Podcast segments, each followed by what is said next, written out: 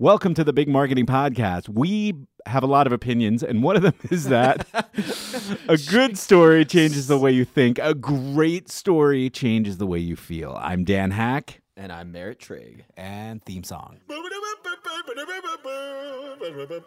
So tell me, tell me what we're gonna get into. All right, today. here's what we're going to do. So I have an entire page of uh, statistics, fMRI data, uh, test results, and we're just going to go for 10 minutes because this might take us an entire day. So we'll save some of these for later. All right, here we go. Production quality. We get a qua- quality. quality. We get a lot of questions about production quality. Does my video really need to look really, really good? Well, yes and no, not always. So we do know that production quality equals perceived value of your product or service, right? So it, it, it's one of those it's one of those inherent one of those um, subliminal things when you're when you're commercial, for example, when you produce a commercial and it's really high quality, it doesn't really matter what you say in the commercial as much as it does uh, how it looks and how it's executed and how it feels, right? Which is the opposite of a product when you go buy like a like a garage door lubricant from the shelf at Home Depot. Very It's- specific. The crappy bottle, like the worst designed cans, are always the best product. That's Not- true. That's not so much the With case video. with with But- advertising. But how how does the modern day uh, appeal of influencer marketing and you know maybe this more sort of authentic vibe, if you will, uh, Mhm. where someone has a product or a service they're reviewing and they're able to interact and provide feedback on said product or service in like a really you know unique and I guess yeah. uh, authentic. I know we're we're gonna call that a So- buzzword. How, how do you tie that into like a full glossy production? Yeah, so you you're 100% right. It's not always in your best interest to produce a really really polished high quality video. Mhm. So and that's more organic content. Right. And when you in fact point number 2, lower production value is better for organic material like uh, like reviews and unboxing and that kind of stuff. I- now I have this vision in my head of like a hundred million dollar budget for an unboxing video, and it's like, yeah. it's got like So- Christopher Walken. even how to's right when Yeah. you when you look at a product when you're buying a product that has that has a really high end polished commercial and then you've got a how to like how to implement that product or an unboxing or a review those are actually more effective if they're filmed on an iphone or a mm. you know a dslr or something like that with a ring light next one um do you think shorter is always better What's the context? it's definitely you had to make it complicated I did for for ads. I I have to disagree because I think that's just too generic. I think there's times and places for shorter ads, especially based on product and service type. But Yeah. overall, I don't think that rings true as a whole because yeah you know I'm sure you can tell me Right. why right now. You're absolutely right. right now and go. no, you're absolutely right because because you hear a lot of times we don't have attention spans. Shorter is always better. If you can mm-hmm. do a 15 second commercial, why would you do something? But actually the data shows the opposite. The data actually shows that the creative is the variable, right? We have 7 to 10 minute content that's producing uh, results and is doing really, really well. When you look at 60 second commercials, advertising, strictly traditional advertising, a 60 second commercial is more effective, or a 90 second is more effective than a 60. A 60 is more effective than a 30, and a 30 is more effective than a 15. So, Is you- that all a true? That's true. Like a perc- a higher percentage of the time, right? It's not right a always high the case. again and you're right uh, it depends on what the creative is right Mm-hmm. but generally speaking the more the longer you're exposed to a brand a 15 second commercial is great for branding Yeah. not so much when you're trying to sell a product because you're not exposed to that product enough right Okay. and then uh, again it's questionable is a is 15 seconds enough to be people think that well if i run a 15 second commercial it's half the cost of a 30 second commercial, I can run more of them and I can hit more people, right?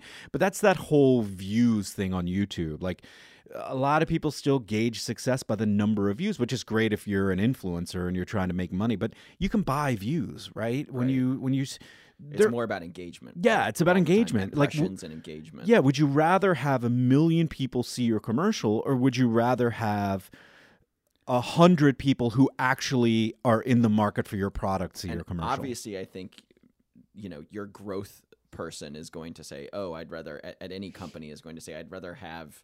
You know those people that are interested in buying just Yeah. that hundred, but your Right. your brand marketer might actually say, "Oh, I'd rather have the million or billion brand impressions." Right, exactly. You go for depth versus width, Right. essentially, right? Um, then you have situations where a longer video will actually qualify a customer. So you can retarget customers based on, okay, well, we have a seven minute video. Did they make it halfway through, three quarters of the way through, or did they bounce right away? And that's how you know how to retarget those people and and their level of interest. If somebody's sitting there and watching your product seven minutes mm-hmm. or even close to say even five minutes, then you know they're pretty interested. And that, that that pertains not just to video as well, right? I mean, you can Yeah. look at those same statistics for blog content, even for still ads, how long someone was focused on a certain page even Right. of your website. Yeah, So exactly. We we tested Sammy and I actually, um, and I'm surprised she didn't rage quit. Sammy Knight. But Sammy, our uh, one of our she producers, sounds that's a she just has a great name. she does right. She sounds like a cool Samantha. Tolkien character. Sammy Knight protected the dragons once again. and that is Knight with a K. I know. I just ran out of breath when I said that with a K. I have to breathe. Sammy and I tested a bunch of commercials, a bunch of uh, car commercials, local car commercials, and regional car commercials from all around the U.S. And we found out some really you cool didn't stuff. throw in any like fun ones from India just for shits and giggles. no, because they probably would have outperformed Right. the batch that we got. Okay, so uh, here's what we found. We found that the commercials that performed the worst uh, all contained a bunch of common phrases, and this is because of uh, there's a there's a principle called semantic satiation, where when you say a word, we wrote a blog about this. Like you say the word chicken enough times, you say it a hundred times, all of a sudden it stops making sense. Okay. And the, and the point of this is that an agency should be able to steer you in the right direction so you're not Yeah, actually like Exactly, exactly. So an agency should do better than to in in car, for example. We found, for example, service, customer, uh, lowest, and like family, and also phrases like second to none were all really commonly used phrases that were used again and again and again and again. So an agency, what they should do is have somebody script something for you that doesn't contain those words essentially right? Uh, so more fact the more facts the less recall of facts there actually were right? So when somebody somebody talked about uh, uh, features right? Features of our agency. We have this we do we'll do your nails everybody does your nails like we have free coffee where our service is the best we have iso 9002 or I feel like that would get me. Unfortunately, The nails? Yeah. Yeah. they'd be like, "We'll do your petty and manny," and I'd be like, "Oh my gosh, Yeah. signed." So the more features about the agent, uh, not the agency, the more features about the dealership that there actually were, the less features people actually recalled at the end. Uh, let me see: sameness, music, pacing, graphics, lower attention, and brand recall. That was a lot you just said there. So yeah, let me unpack that a Music, little bit. breathing, whatever. So, what an agency should do um, is they should take inventory. They should produce a commercial for you that plays in the context of what's out there right now, right? Even even if you're doing, and when I say commercial, I don't just mean traditional. I mean OTT and paid media, all that stuff. What, uh, uh, they OTT, should for those that don't know, over the top. And what exactly does it mean, Dan? over the. It's basically streaming. It's Yeah. going when you stream stuff, uh, like on Apple TV, on uh, well, not Netflix, but anything that plays commercials, like on. Uh, I was about to say HBO Go. That doesn't have it. Like on TLC, um, A and E, Roku. Roku, yeah, all those Sling, things. all exactly. devices yeah. where they like take over your TV. Right, exactly. Um, so they should an agency should take inventory of what's out there Mm-hmm. and they should produce something that fits into that in a way that makes sense for you, right? So so sameness, if you have the same music as somebody else, if you've got the same words as someone else, if you're saying the same things, if you've got the same pacing as somebody else, then you are going to blend in. Uh, the next thing is uh, contra- contrast, clarity, and reward. Um, Is it- your ten minute? is it 10 that's your minutes? Ten minute buzzer. you may as well keep. You may as well finish your thought though. I'll say this. if you activate somebody's reward center, if you activate a viewer's reward center, Mm-hmm. you're going to do really well. Your likability and your viewability, attention, and recall are all going to go up. And essentially, we always say when you're advertising to somebody, you're interrupting what they're doing. Right. And you should always ask the question, what are they getting in response, right? They're giving you their time and their attention. Mm-hmm. So just like I'm interrupting Dan right now, agencies are very good at doing this. That's right, They're yeah. very good at interrupting and getting your attention. So that's exactly why you should hire an agency. Uh, that's true. Do we know anybody at an agency who could talk about that? I have no idea. why don't you tell me? I guess that's since the end this of is it. your friend. Okay. Today we're going to talk to Todd Harvey, Todd Harvey. who is the every every time. I can nail that every time. who's the the founder and creative director at Mission Media. They're a, a creative agency in Baltimore, uh, doing some really really cool work. I've been working with Todd for a while, and we're eerily similar. Uh, in our in our work styles, I think, which is why which is why we we get along so well. Let's talk to Todd.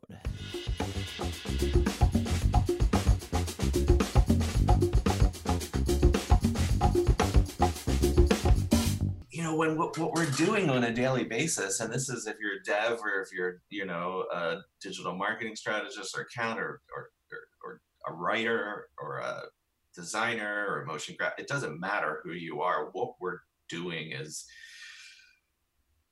it, it- we're being very emotional like we're having to dig in and like you know manage people's emotions manage you know our the the brand and how people are perceiving the brands that we're working with, how the consumers are feeling. And if like that's a very human existence, right? To, like to to to deal with that on the day, it's it's very, very difficult to check in and check out of what of, of what we for what we do.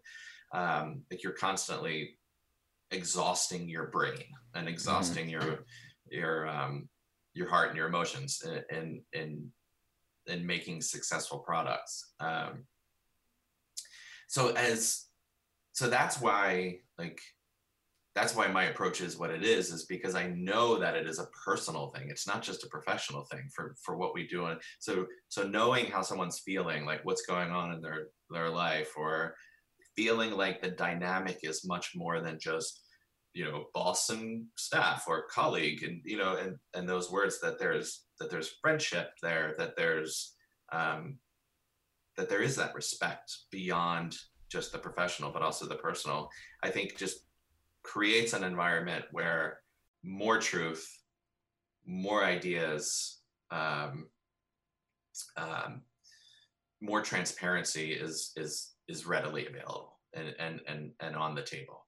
Um, so you know dan your question is how do you motiv- motivate the team around that is it's just by exemplifying that yourself right? Like being transparent um, being myself staying positive you know And being vulnerable. 98.5 vulnerability Yeah. and um, humility are a big part of that um, Mhm.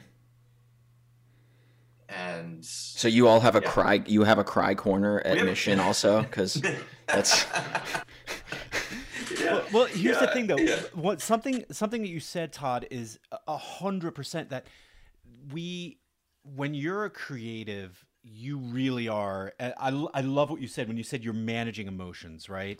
And and also with the team, like to be in this industry and to do what we do, you really you you you pour it all out. You you're emotional. It's it's emotionally exhausting, and I think that a lot of times in corporate, you have uh, uh, corporations who hire like a video guy or hire a marketing person who who has to do that and they don't understand why those people don't thrive in a corporate environment.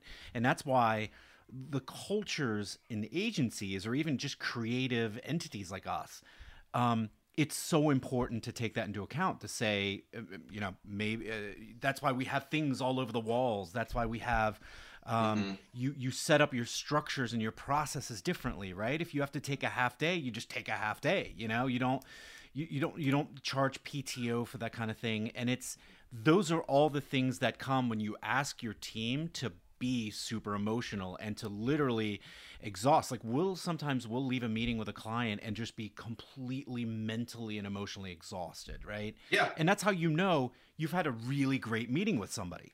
Mm-hmm. So, yeah. Yeah. What do you think non-creatives need to know about managing creatives? Like like a company who they're uh, maybe an association for um, I don't know. Let's make up something like accountants or something, and or, or or legal, right? A legal association, and and they hire a video guy or they hire a marketing guy or and, you know, and this is our girl, and they're super creative. They don't know how to manage them. What is your advice to them? Well, I think one is, you know, that understanding of what we were just talking about of, of what is what is motivating the people that you've just hired. Yeah. Right. And what are you you read people and part of part of having empathy is understanding where they're coming from. Um, even in professional situations where you've hired somebody, like empathy is still a really important thing to you know, to, to carry with you in all in all aspects of life. Um, so knowing that they're that they're someone is pouring their heart and soul into this and not just going through the motions of creating a widget, but just really trying to help you create an emotional connection with their clients. They're they're right. So like that that's going to be an emotional process. Um, I think another thing that is really important is for for clients, but I, I would say this is internal as well, just in terms of our own own culture, but is is the difference between objective and subjective feedback, right? And and why and we live in a this goes all the way back to the brief, right? That we started talking about early on, like you know, what were those goals, right? And and is is the feedback I'm giving in relation to what I'm looking at or seeing the results of how, how do they relate to that or is it is it subjective field feedback because um, it's how I'm feeling right or if it's it's a reference point internally that it, that what I'm looking at is tapping into but clients need to understand that difference between objective and subjective feedback because I think what what we as as industry people have been trained to do, especially in the last 10 to 20 years, is lean on the objective argument to clients. Like this will result in X impressions, or this will result in this many conversions. Um, backing backing what has previously been, you know, all subjective feel, you know, feelings up with data and and and results. Um, it it takes both like you know opinion yeah. opinion is valid um, because once something goes out into the the market uh, you know or to the public um, off of our computers onto the internet or off our computers onto the tv or, or where whatever the channel is or if it's an experience we're out of control right at that point it is no longer data it is no longer um, in intent. It is purely perception, right? At, at that point. Um, so the client has to understand all those dynamics and that even the, the most well constructed um, objective strategy or or objective point of view um, can be completely um, superseded by perception. Mm-hmm. Does that does that make sense? It yeah. Um, yeah. And that and that difference between perception and reality. So that while there is this like th- this dynamic to what we do, that is, um, you know, very well informed, it is equally uncontrollable. And yeah. that's a, I mean, that's kind of a fun space. How do, how do you relinquish control in that sense? You know, you've gone through this emotionally taxing yeah. process. Um, you're very invested from that subjective level that you discussed and even maybe at a more objective level because you may have promised mm-hmm. a client certain Result, KPIs yeah. exactly mm-hmm. that's a great question. and then and then knowing that it's not up to you how, how do you as a marketer and a creative person say okay it's time for me to act in a more business savvy sense now and say I have to wash my hands clean of this. I can't be so invested because I know, yeah. for example, Dan will go back in and change projects multiple times because he's a perfectionist, and the the tweaks are always better in most of our opinions, but it's like a, at a certain point you just have to say Where do you cut it off? we're Yeah. done with this. Right, right. I mean, that's the difference between us and fine artists, right? There's always a deadline. Yeah. So at some point, you gotta.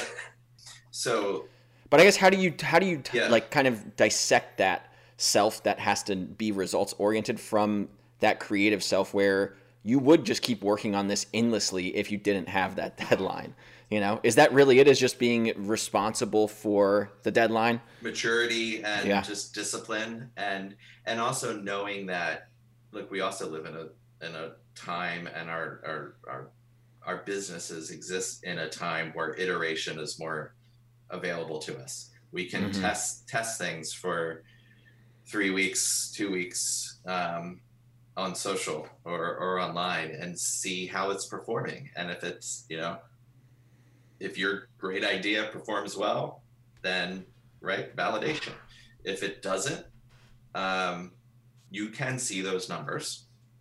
Now there may other be other factors involved there like something could have happened from a society standpoint or in the greater cultural standpoint that affected its its timeliness or, or whatever but um, you can iterate and you can change and update and sort of fine tune the creative um, and the messaging and the the strategy um, in in real time almost. And that's that's kind of a, a good place to be.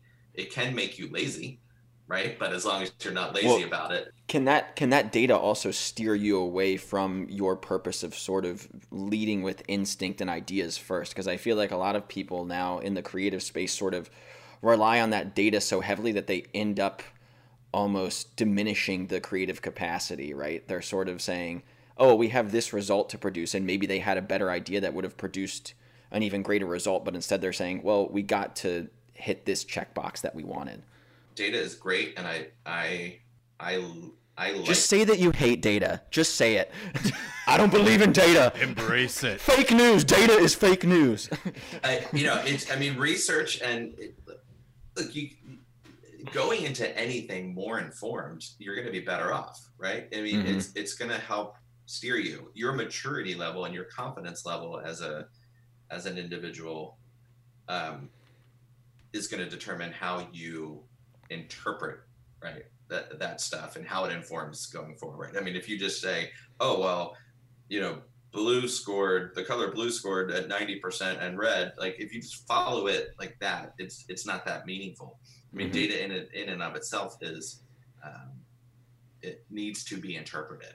Like you can't just spit out results from google analytics and say okay i know exactly what you know need to do next. No like you need smart people who can look at that and say like okay here here's really the story like Yeah. here's what these numbers are saying It's the- Context. it's Yeah. the tea the tea leaves right reading the tea Mhm. leaves Right.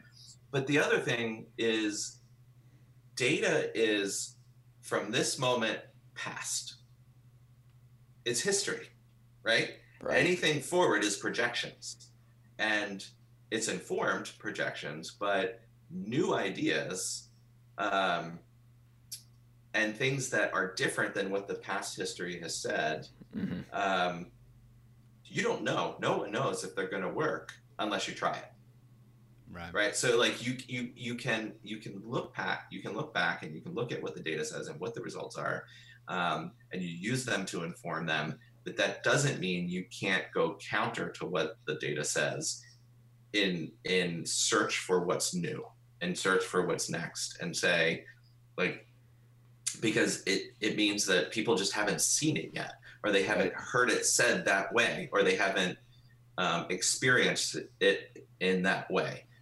And no data is there to tell you how if that's going to work or not because it hasn't been done.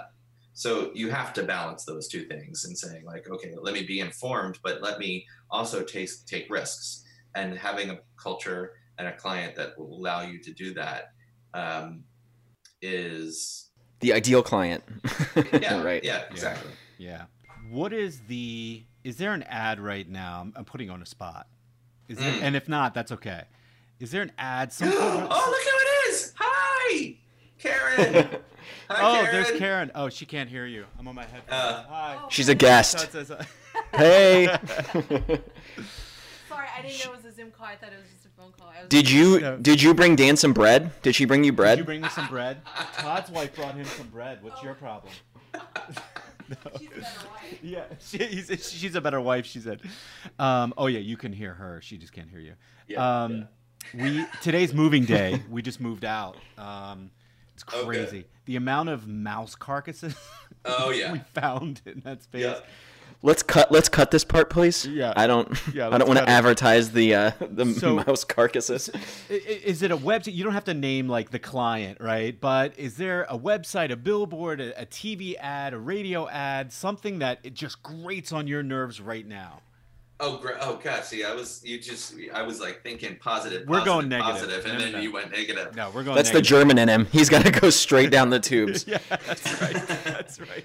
Well, I can tell you. I mean, I sent you guys that link to that video. I mean, mm-hmm. one one of the things that I'm just I'm fascinated with, and and I haven't yet formulated an opinion on it, but is how people are choosing to message and communicate right now. Look, I mean, this is I'm sure there's going to be a million people um, commenting on this, but On this podcast. on, on this, yeah, exactly. What what what words are people using what words do people are using over and over and over and over again but that's okay because that's what people need to hear Yeah. like unprecedented in these unprecedented times right like the, the the musical choice like how are we setting the tone for this context for individuals to react and and have optimism but also and, and embrace and and exude the seriousness of the situation.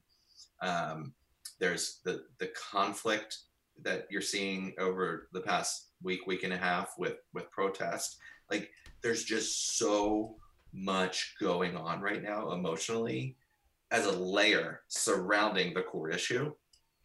How brands because we still need stuff and we're still communicating but like this this passive approach that that all brands had seemingly have taken um to for a while just being like look uh, look timeout like just to- total timeout now is not the right time to send any message whatsoever.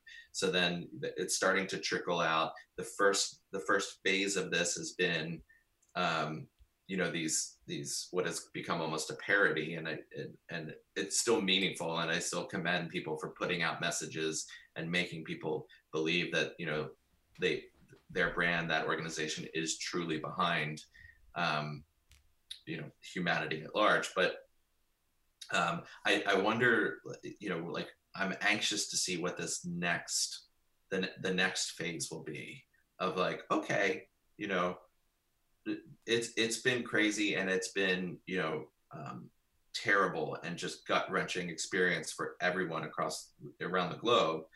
Um, and it's also not going anywhere um, and probably coming back but um, you know how do we how do we position brands to sort of simultaneously embrace a little bit of normalcy without totally It can't be gaslighting it either, right? deaf. It's Yeah, it right. just everything's back now, and you're Yeah, yeah. go to McDonald's. and my hope is that that doesn't happen i mean that's the optimist in me uh, Well, that's where the Uh, art comes in too. I yeah, think, right? yeah. So um, I just wrote a blog about, and, and this is my, this has been my pet peeve for for years and years and years. It's something I call Me Too marketing, right? Not hashtag Me Too, Uh-huh. but but where essentially people are standing in line like you can you can watch uh, during the today show in the morning you see all the car ads all the lawyer ads Mm-hmm. right who are like we fight for you. We uh, you know apr money no money down. We pay the most all this kind of stuff. It, words become meaningless right? When you say a word over and over and over and over again your mind tunes it out and that's the thing i think that's where the art comes in and uh, uh, saying something but saying it in a way where it, you know it's artsy and it's emotional but you're not saying it the exact same way that everybody else is saying it so you just blend right in it's like you're standing in line and you're saying yeah me too what he said me too you know and here's my brand Right. at the end you know my logo Right. so yeah Right. Yeah, and there are, you know, there are techniques that we use. I mean, that's part of wh- why people hire us in in this industry is because we know how to do those subtle tweaks um, that do make it original, or or at least more original.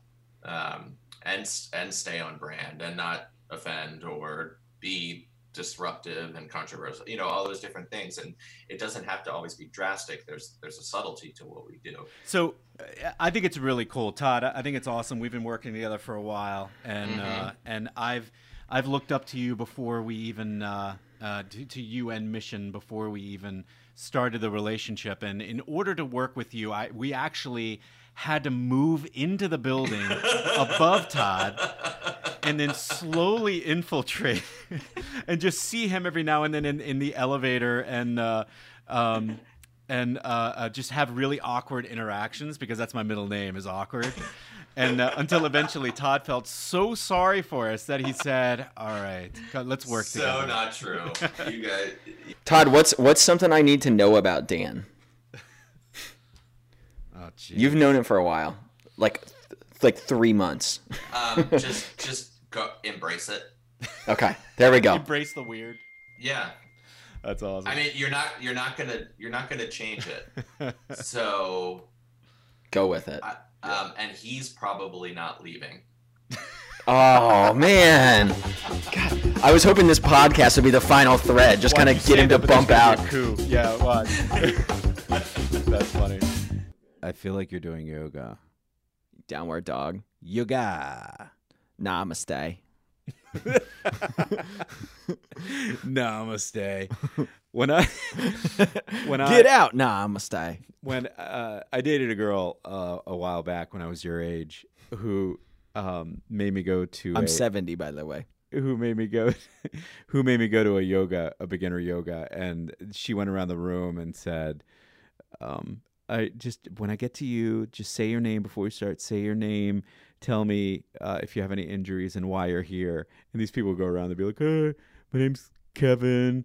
I I'm here because I just want to try to get more balanced and I have a knee injury.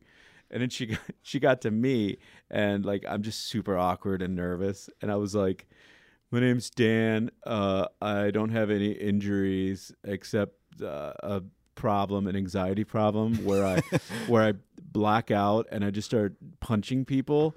And I'm here because because it was court ordered Oh my for me to be here. Nobody laughed. I thought I was so hilarious, and nobody laughed. And she just went on to the next person. I And like it. Before I could say I was just kidding. So the whole time people just thought it was People were probably like trying to definitely keep distance for you before social distancing was a thing. But I don't know what Get what away I, from me. I I don't know what I was expecting. Was I expecting people to be like, ah, he's so funny, ah, and then like start like hoisting me up like a. right? So does that have to do with the fact that you're a creative and you have these like you know No, that sort has, of egomaniacal feelings of of who you are as a person? that has to do with the fact that I'm incredibly awkward. And Got it. I should not. The fact that I am allowed that that I am, and people like me are allowed to just freely roam around in public, is troublesome, and, it, and it does worry me. Yeah. so, but yeah, no, but creatives are are an interesting are an interesting creature, and- I don't know how you can work with us. Uh, I don't know either. No, Mm. but but look, creatives go through a sort of breaking process, and I think this is one thing we deal with. A lot of clients who, over the years, have developed an internal uh, creative. Like we would do their videos, and they bring in a guy who internally, and they don't know how to manage this creative person because because they don't really understand how the creative mind works and and how you know how to really kind of cultivate that to get the best crop out of that right i just thought of that that was pretty beautiful. good right Yeah, thanks It's like some yeah. me type stuff. yeah yeah exactly and and we hear that a lot and and we have a lot of clients who call us and say like hey what like what do you think of this how is it right and it's you just have to know how to respond to that and you have to know that they what is it beat to the beat of their own drum or something March to the beat of their own. march drum. march They to the beat to the beat of their own drum. yeah, exactly. Right. And you also have this like, there are certain things we look for here when we hire a creative. Like, you have to understand that every creative goes through a breaking process, right? So, you go to school, you go to film school, you learn whatever it is you're going to learn, you get built up to where you think you're going to be a phenomenal director, and then you graduate and you sort of fall on your face, right? And you you have to you have to fall on your face. You have to be torn down. Well, you don't have to be torn down. You get torn down by the industry all the way down to the very bottom, and then you have to build back up. And Is that the expectation that you kind of alluded to earlier? I know it was in jest, but where you were Mm-hmm. talking about, you know, I've set this expectation myself. Is that because people have internalized that as creatives, where they're like, "Oh, I'm going to be the next Scorsese or whatever," Right. And then they realize that, hey, you know, the odds are that I actually won't be that at some point, and they come to grips with that. that you're going to be selling stuff. reality? Yeah, exactly. It, it is kind of that. It's it's coming, and that's that's exactly right. It's coming to the realization that of of what your life is actually going to be like, right? Because people go into the film program. Um, for one of two reasons: number one, to network, or number two, because they just don't want to do th- another program, right? Because I think it's going to be fun and it's going to be. they have a passion for it, right? Oh, that's what everybody says. right? Oh, but, okay. but but again, It's Mr. Cynical over the here. word i know i know the, the it's this industry the word uh, passion has become one of those words that has lost its meaning everybody's passionate everybody's passionate about storytelling but nobody really knows what it means to storytell right it's a word we throw around a lot nobody really knows what passion means but yeah you do have to be torn uh, torn down by the industry a little bit you know it's you you get torn down and then you build yourself back up and it's like you rise from the ashes you know and a lot of people can't handle that a lot of creatives can't handle that. I mean, but Yeah. that's it's uh, it's the same thing, and I think we've had this conversation before that you sort of experience on the business development sales side, just business in general, where especially in an entrepreneurial type adventure. Um, or venture, I should say, not adventure, Mm-hmm. where you're breaking out on your own. You have lots of failures and stepping stones before you hit success, right? And what Yeah. that success looks like might not generally be fully aligned with your vision that you started out with. Yeah, yeah, Right. That- that's exactly right.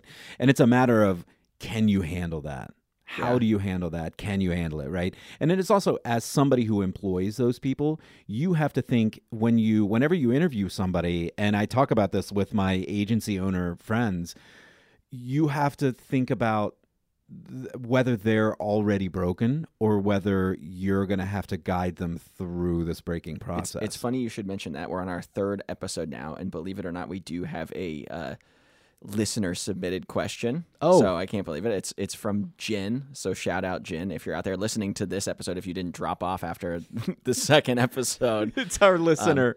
Thanks. yeah, she wants to know what we look for when hiring a marketer. You know, Oh, and I think you've kind of alluded to that. You look for someone who's broken, quote unquote. I don't even know how you get there, but but w- what is it really that that you're looking for?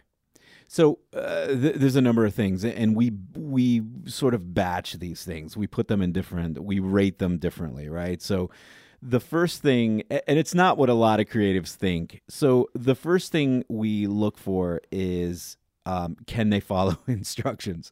Uh, I'm I'm just starting at the very beginning Wow. can they follow instructions right so we we put some safeguards into our ads when we place an ad it's you know it's funny it's long uh, and but we put some things in there and we watch for those and it's usually never like we'll place them on linkedin and we'll usually at the end somewhere ask for people to respond to uh, a different email right Mm-hmm. and then what we do is we go to that email and we watch that email and we only look at the people who actually have bothered to write an email to that email So is this a, an exercise in attention to detail? It is exactly. It's an it's. So you're looking for one Right. attention to detail. Then we then we look at what what their tone is. Right? Are they going to fit our culture? And I think that's important for anybody to figure out what your culture is and is this person going to fit in a culture? Right? Somebody who writes a cover letter that starts with dear hiring manager it, blah, blah, blah, blah, and you can tell it's just a copy and paste like they're probably not going to fit in a culture right? Somebody who says hey guys what's up? I really like the ad. Here's why you should hire me like th- that person's going to fit really well in our culture right? Um, somebody who maybe during the interview process is a little bit more uh, I don't want to say aggressive, but they're not. They don't. They don't go with everything you say, right? Like somebody. I was like so straight laced when you were hiring. I can't even imagine what you went through. No, you Actually, weren't. I wrote a great email to you, but I'm just saying, like, other than that, it was just like, oh. yeah, like and and, And also, you approached me, so screw you. That that is true. Yeah. I was on like groveling on my hands and knees, and you called the police. Like, there's this guy on my front step who won't go away. No, uh, but it's you. You have to take into account the culture, right? That's the second thing, and the third thing I think is um is skill for us it's easy because because when you hire a creative, when you hire somebody who's a cinematographer, you can look at their work and see if they're good or not. Got it. right? An editor, you can look at their work and see if they're good or not. But there's certain things we look for, like with an editor, a video editor. Um, I typically don't look at compilations. I always want to see uh, an entire piece of work because anybody, a compilation is just it's your best work put together right? And it's and it's completely out of context. We we rarely look at um raw skill. We rarely we, like i hardly ever i don't even know where most of the people who work here went to college. Got like it. we we never look Raw- at resumes I wouldn't call that raw skill. That's no what, yeah and what That's i more mean by that accolades. I feel like Yeah, is I- what you're discussing. No, it's more like it's more like can like everybody puts on their resume. I can use a red. I can use an Arri Ah, so te- I can use a like technical stuff. Yeah, got it. exactly. So you're, you leave I that look 'cause you know more you of can- like- you can train somebody. Yeah, it, I look more at like, hey, who's carrying the gear? Like, I love people who started out lugging their own stuff, like me, right? I started out that way, and and Is there such a thing as like a gear caddy? I feel like I've discovered a new career for myself. yeah, it's called a grip. I'm gonna a grip. production assistant. I'm gonna be. A, I'm gonna grip now. yeah, I'm. I'm. I'm done. yeah. grip. There you go. real. There you go. It's a good workout. So yeah, and I, I think the biggest thing of that though is you look for humble and hungry, right? Right. You look for there's a lot of there's an obscene amount of ego um, in this industry.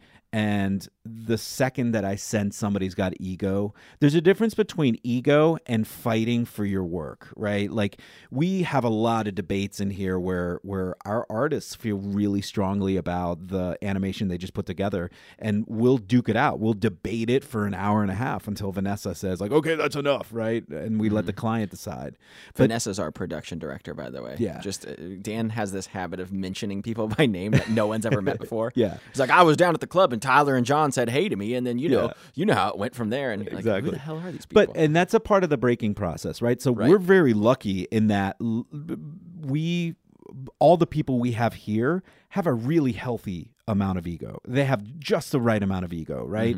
To where you're not completely destroyed when a client gives you a little bit of feedback. Um, but you have enough ego to to actually care about your work. So and what to is believe in yourself. what is managing that feedback loop look like and take it out of the context of Hackstone because clearly you've said you've hired the right people. So aside from making sure that you hire the right people, which isn't always going to be a possibility. yeah. How do you sort of mitigate the harm that can come to a creative through that feedback loop? Yeah, um, that's a great question. Thanks for setting that up. You're welcome. it was, um, it was, it's for we we separate the process, right? Uh, our biggest concern is that a client is going to be afraid to give us feedback because they're afraid they're going to hurt a creative's feelings. So what we do is we separate them. So what we do is we have Vanessa gather and culminate that feedback and then deliver it to the creative. Not because the creatives can't handle it, because they can, but because the client, we want the client to feel comfortable to really voice their opinion because we don't want a client to be afraid to tell us, like, oh, I really don't like the text or the font you used. Um, but we're afraid to hurt your feelings. So they live with that. And every single time they watch that, they hate it and it drives them insane. So we don't want that. right. Yeah. So going back to hiring, and that just, just popped in my head, so I have to ask it. Um, what does that look like at maybe a less creative agency? You know, let's say I'm uh, at a hospital, I need to hire a marketer or a videographer. How does that whole like have you been broken process fit into what you might be looking for? And are you just looking to check a couple boxes instead of like end up at some higher echelon of performance with Yeah. you know, the next up and coming Scorsese again. I'm going to use him again. Yeah, it's like Sammy Hagar says, "How do you know when it's love? It's just something you feel." Right. It- it's kind of like that, right? So there are certain things we look for now that that are very largely uh, based on a feeling, on a, on a, on gut instinct, right? Like, like if somebody you can tell by the way they carry themselves. You can, and I would recommend this. If you're hiring a creative and you're not used to hiring creatives, I would say interview a whole bunch of them, right? Mm-hmm. You can look at their work, you can interview a whole bunch of them and you you get a feeling for who stands out right away. And I would say this too be okay with the fact that you might hire the wrong person, right? Right. So you might hire somebody who doesn't work out. Maybe they oversold themselves, right? And they're not able to deliver. At that point, you as a business owner or their manager or whatever have to make a decision like do I do I invest and let them grow or do I let them go and find somebody else who is right? Grow or go. Yeah, like grow that. or go exactly, and be okay with the fact that you may have made a mistake, right? You may Yeah. have hired the wrong person who who would be great at an agency, but maybe not at your I don't know association or something, you know, where they're going to be the the only person heading up the entire video department, you know. Yeah. So so interview a whole bunch of people and be okay with the fact that you might have to let them go. You might bring them on and decide that, eh, we did the wrong thing, might let them go. Here's the other thing about creatives that is probably the most important thing, the thing that I've learned. You have to over communicate. Even if they don't want to communicate, you have to over communicate because creatives want to grow, right? But they also don't want to grow. What does that mean? You have to figure out what that means by them, right? Like I don't even know what that means. What you just said to me. I just said everything and grow, nothing at the same right. but it makes it does make sense though. Yeah, like half of our team, like we sit down and we talk to half of our team and we say, "What we want you to grow, not just you know financially. We don't. We just don't want your paycheck to grow." Um, only right. We obviously do want that to grow, but not only. But we also want you to grow um, in your ability, in that you feel you're becoming a better artist when you're here, a better shooter, a better editor, or whatever. So in me trying to make sense of what you just said about um, growing and not growing in terms of what they want to do in that kind of deciphering that juxtaposition, if you Mhm. will, you said something really interesting before this, which is that a lot of the hiring decision comes down to gut instinct and feeling. Is that kind of more embodied in the way that you manage your creative too? A lot of it has to come from the gut because so much of what you're doing in that creative capacity, obviously backed by data, right? That's how Mhm. you inform your decisions. But when you Yeah. come when it comes game time to make those decisions, it's a gut thing, right? So is that really how you have to manage creatives? Is it from is it from more of a guttural level, if you will? Yeah. You you have to look at it almost like and and I don't want this to sound insulting, but I'm a creative, so I feel like I'm okay with it. You have to look at it as you're a parent and the creatives are your children, right? You have to create an environment for them to thrive in. It sounds so disgusting. it does. Call- it's Daddy Dan back here. I'm your papa. Please don't. it was just Father's Day, also. Yeah, People- we need to get a timestamp on this. you you have to you have to guide them. You have to understand that not everybody wants the same thing. You have to understand that that a lot of it is going to be communicated. You have to ask people and keep notes. So you have to ask people how do you measure success? Because one person wants to figure out how to be a better, you know, director of photography, wants to be, or shooter, and the other person really just wants to just do their job, right? And if you force one style on the other, then you're gonna ultimately, you know, annoy somebody or, or cause somebody to leave or or whatever. So I have to be uh, hundred twenty percent honest with you, which I always. There's no am, I such thing think. as being 120 percent honest. There is. it's beyond honest. It's hurtful. It's hurtfully honest. I feel like from this conversation, managing create managing a creative or a team of creatives doesn't sound that much different than managing across any type of function within a business. Yeah, I, mean, guess you're so. basically you're I saying, wouldn't know. hey, I have to have an individual approach because everybody has their own wants and desires, and that's like 101, right? Yeah. Here's the thing. I'll admit, I'll admit that I am not a great manager, right? I never thought I would be a manager. And I remember the first time I had an employee problem. I think you are a somebody who's a good manager, though, would say exactly what you said because it means it means you know that you're never going to be perfect and that you're a work in progress, and as long as you are working towards like becoming better at it, I feel like that's a good manager, right? that's a good point. Actually, now that I think about it, I'm a great manager. I'm a great now, Now you're terrible. now you're ter- you're not allowed to switch like see that. how fast that changes. right. Awesome. So what it, you were saying that you never expected to be a manager. I never expected it was always me by myself. I Mm-hmm. never thought I would have employees. And I still remember the first time I had an employee issue, right? Somebody come to me say they didn't like the way somebody else spoke to them. And I had no idea how to handle that. Yeah. And we obviously we didn't have an HR department. Mm-hmm. so so I had to handle it. So the way I handled it was I didn't. I just, I just walked away from it. Yeah, and then and then I had two people leave. Right. So Wow. and then that's that's not a good thing because you have to replace two people. Well, yeah, and you became Yeah. attached to them and their work product, right? But You do. What what is it that you've learned so far though? In terms of management that that might be useful for Communicate. Yeah. That that's how I deal with it.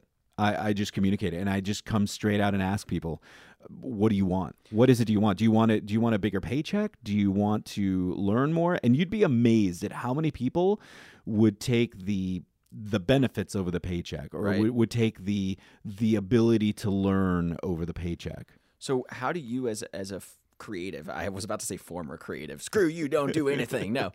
As a creative and a leader, how do you balance that because I assume those pull you in two completely different directions. Yeah. Uh, that's a good question. I'm still working on that. Yeah.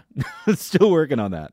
I really am. So if anybody has if any tips over if you're saying if you're saying over communicate, right? I think I think there is prudence to be given to that. I think Yeah. it's great and exactly what you should do Yeah. in a managerial position, but at the same time that doesn't leave you a lot of time to have that time of solitude that I think a lot of creatives might need to really get into their process, Right. right? Right. So it's sort of like just don't stop working 24/7. That's Dan's that's Dan's take. What's Oh, that? You want to email at 2 a.m.? Okay. ABW. Always Oh. be working. Okay. you like that? I do. Thanks for joining us. We want to ask you guys to submit uh, any questions for future episodes. We always try to address them at the end of each episode or somewhere within the episode to bigmarketing at hackstone.com. What was that email address, Dan? Big marketing at hackstone. Are you going to spell it this time again? IT. Great. You like I don't know what that is. Dad joke. IT. yeah. Okay. Hackstone is H A C K S T O N E. Just in case. Yep. That's right. And we'll see you guys next time. Awesome. I'm Dan Hack. And I'm Eric Trey. Bye.